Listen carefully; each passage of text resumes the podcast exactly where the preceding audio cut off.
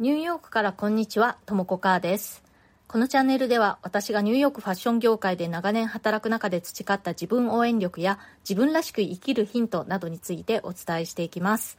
ニューヨークの自由でポジティブな空気感とともにちょっと元気が出る放送をお届けします。それでは今日もよろしくお願いします。私は今日本に滞在中なんですけれども私が普段暮らしているニューヨークアメリカと日本の違いっていうところをいろいろな場面で感じることが多いんですけれども今日はその中の一つ戸籍についてお話ししてみたいと思います。なぜこの話をしようと思ったかというとですね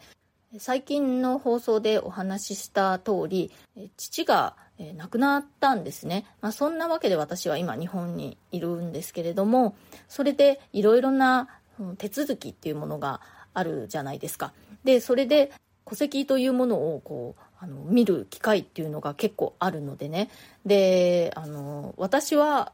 結婚と同時に父の戸籍からは出て自分自身の戸籍というのを持っているんですけれども私は夫がアメリカ人なんですねなので日本人でないので世帯主というのにはなれないんですね。なので私が世帯主の戸籍というのがあってそこに私のアメリカ人の夫は、まあ、あの夫としてこう記載されているという感じになります。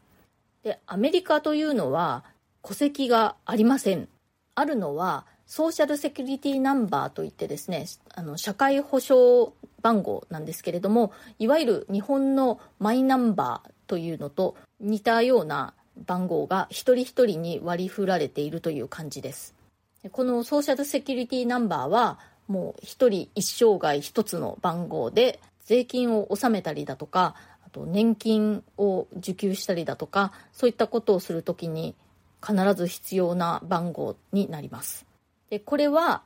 アメリカ国民だけではなくて私のようなグリーンカード保持者永住権保持者も番号を持っています。でそのソーシャルセキュリティナンバーなんですけれども本当にその個人個人に一つずつ割り振られているというもので、いわゆる日本の戸籍に相当するものっていうのはないんですね。で、あの、一応ね、その婚姻関係を証明する書類だとか、あとはその出生証明書にはその親の名前が載っていたりっていうことはあるんですけれども、すべてね、個人個人に帰属する書類という感じで、そのいわゆる家族関係というものを示した戸籍に相当する書類っていうのはねないんですね。でそこがねやっぱりこうあの日本とアメリカの家族観っていうのの違いを如実に表してるなって思うんですね。日本ってやっぱりこう家制度って言いますけれどもそういう家の概念っていうのがすごくありますよねであの世帯主が誰だとかそしてその配偶者、子というのがその一つの家族っていうことで、一つの戸籍というのを形成するわけなんですけれど、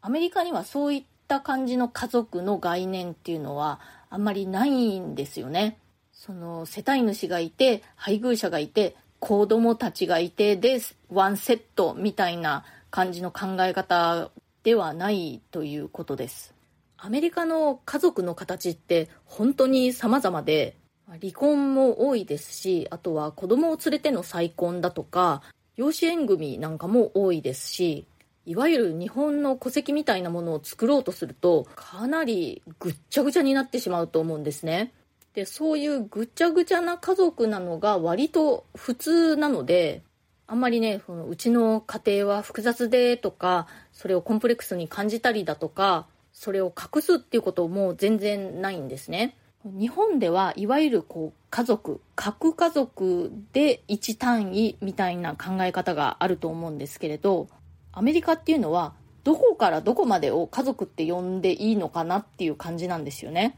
なので、あの英語でファミリーって言った時に日本でいう家族っていうのとはちょっとニュアンスが違うんですね。英語でファミリーっていう時は日本語で言う親族っていうのに近いかなと思います。日本語で家族っていう時はなんとなくその核家族というか一緒に同居している家族を指す場合が多いんじゃないかなと思うんですけれどもアメリカでファミリーっていうと本当にねいとことかあのおじさんおばさんとかそういったところまでみんな含めて家族ファミリーっていうふうに呼びます。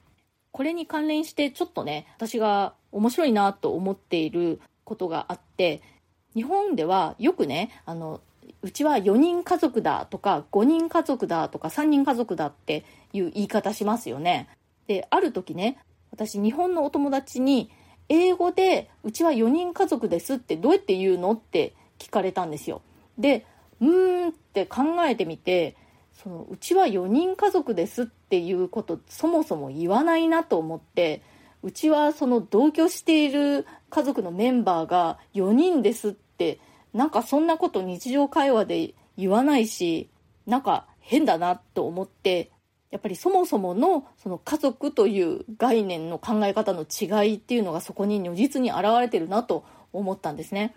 でまあ、あのその時の私のその友達に対する答えはですね英語ではそもそもそんなこと言わないっていうのが答えだったんですね。なんかそういうことを聞くのってすごく特殊な場面というかね国勢調査か何かかなっていう感じに感じるぐらいあんまりそういう考え方しません。で日本ではやっぱりこう家の概念っていうのが未だにやっぱり強いなと感じるんですけれども、ね、こう家を継ぐだとか家を途絶えさせないために養子に入るだとかそういうことって結構ありますよね。アメリカというところはやっぱりもっと個人主義的なんですよね。アメリカ人でもその家族ファミリーというのを大切にするという考え方はあるんですね。でも日本人的な家の概念っていうのは薄いと思います。アメリカではやっぱり個人が先に来てでその集まりが家族になっているという感じで家ありきでその家のために個人が何かこう犠牲になるだとかそういうことはあんまり、まあ、少なくともね現代ではあまりないと思います、はい、コメントのお返しをしたいと思います。寄付が盛んなアメリカで私がしている寄付とはこれは7月1日の放送でした。放送のリンクを貼っておきますのでまだお聞きでない方はぜひ合わせて聞いてみてください。グリーンさんから。ともこさんいつも楽しい放送ありがとうございます。私も3年ほどのカナダ住まいの時に寄付カルチャー体験体感してきました。普通の寄付以外にホームレスの方にお金をお願いされた時なども含めて最初は戸惑うことも多く友人に相談したらやはり彼女も自分なりの基準を持って対応していると教えてくれそれ以来私も自分が何に関心があるのかを考えるようになりました。今日のお話を聞いて寄付文化に長く暮らしている方は皆そうやって判断軸ができていくのだなと思いコメントさせていただきました。ということでグリーンさんコメントありがとうございます。やはりお隣の国カナダでも同じような感じなんですね。もうあの本当にねアメリカに暮らしているともう文字通り毎日何かしら寄付のお願いが来てしまうんですよね。でねもうそのお願いする方もプロなのでねあの非常に言葉巧みっていうと変な言い方ですけれども私たちにぜひ力を貸してくださいっていうのをこう訴えてくるのであのそれの全てに応えられない自分っていうのがねだんだんこうあの罪悪感を感じてきたりするのでもう自分はあのこれとこれとこれに寄付するんだって決めてあとはまあもう申し訳ないけどスルーでっていうふうにあらかじめ決めておくともうあんまりモヤモヤしないという感じです。私は主に動物特に猫関係ですね。その猫を保護するための資金なんかに寄付するようにしていてあとはちょっとアート関係だとか。で、まあ、例外は災害なんかがあった時に特にやっぱり日本だとか自分にゆかりのところの場合は少しだけれども寄付するようにしています。それから「てんてんマンス・オブ・バースさん」日本にも寄付控除はあるのですがアメリカの方が幅広いのですかね。代表民主制の議会によって決定されるだけではなく自分でも使途を指定できるのはいいと思いますがどんなバランスがベストなんだろうと思っています。利回りが設定されている金融商品もあるので悩みどころということでテムテムさんありがとうございます。日本のねあの寄付控除について私逆に全然知らないのでよくわからないんですけれどもどうなんでしょうね。でもうこれね確かに税金を払うよりも自分の決めた使い道でそのお金を使ってほしいみたいな感じで寄付するっていう人結構いると思うんですけれどもそれが巨額になった場合に、まあ、あの超富裕層の方なんかがねあの多額のお金を税金を払わずにその分寄付するっていう感じになるのでそういったところでのこう歪みみたいなところが取り沙汰されたりするっていうこともあります。これはね私もあのはっきりとした答えはなくてでも超富裕層の場合なんかにはもうそれだけ巨額の税金もすでに払っているんですよね。いくら寄付をするとしても、えー、税金も払っているのでならば自分がこう信じるねあのこういうふうにお金を使ってほしいという使い道に優先的にお金を回すっていうこともいいんではないかなと私は思うんですけどね、まあ、正直わからないという感じです、えー、それから、えー、もう一つ、えー、ご紹介しますね。ニューヨークのファッションブランドオフィスの朝はこうして始まりますの放送回、えこれは6月6日の放送でした。笹子さんからコメントいただいております。ともこさんこんにちは。私のチームは朝会社でご飯派が多いです。コンビニおにぎりの人バナナの人など私もたまに会社で食べますがダントツカロリーメイトのフルーツ味が飽きません。ともこさんは何味が好きですか？ということで笹子さんありがとうございます。笹子さんの会社も会社で朝ごはん食べる方結構いらっしゃるんですね。カロリーメイトねあの私結構好きですよ。味はねフルーツ味も好きだしあとあのココア味でしたっけ？チョコレート味でしたっけ？何て言うんでしたっけ？あれも好きです。もうねあの長いことカロリーメイトを食べてないんですけれども私ねカロリーメイトは日本で、えー、まあ、留学する前に服飾の専門学校に通ってたことがあるんですけれどもその時のお昼によく食べてましたね。すごく忙しかったので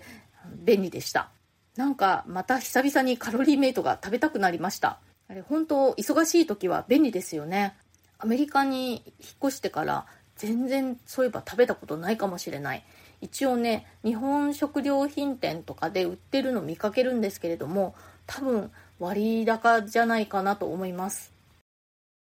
はい、今日はアメリカには戸籍というものが存在しないということでそこにねアメリカと日本の家族や家というものに関する考え方の違いが現れているように思いますという、えお話をしました。今日の放送が気に入ってくださったらチャンネルのフォローがまだの方この機会にぜひフォローしてくださるととっても嬉しいです。それから質問やリクエストコメントご感想等大歓迎ですのでぜひぜひ一言二言でもいいのでぜひコメントください。コメントには全てもちろん目を通してますし放送の中で、え随時ねあの全てにお返事をしていきます。匿名ご希望の方はあの質問箱というのがありますので、えそのリンクが私のプロフィールの一番下のところに貼ってありますのでそちらをご利用ください。それからプレミアム放送も配信中です。週に2回程度通常放送よりももっと近い距離感で、より具体的な入浴生活の話や仕事の裏話、プライベートな事柄などについてお話ししています。お申し込みは、ボイシーのウェブサイトからが、え金額的に断然お得になっております。プレミアム放送の一覧のリンクを貼っておきますので、気になった方はぜひ、どんな放送しているのかっていうのをチェックしてみてください。でそちらのリンクからね、その実際にお申し込みというのもできます。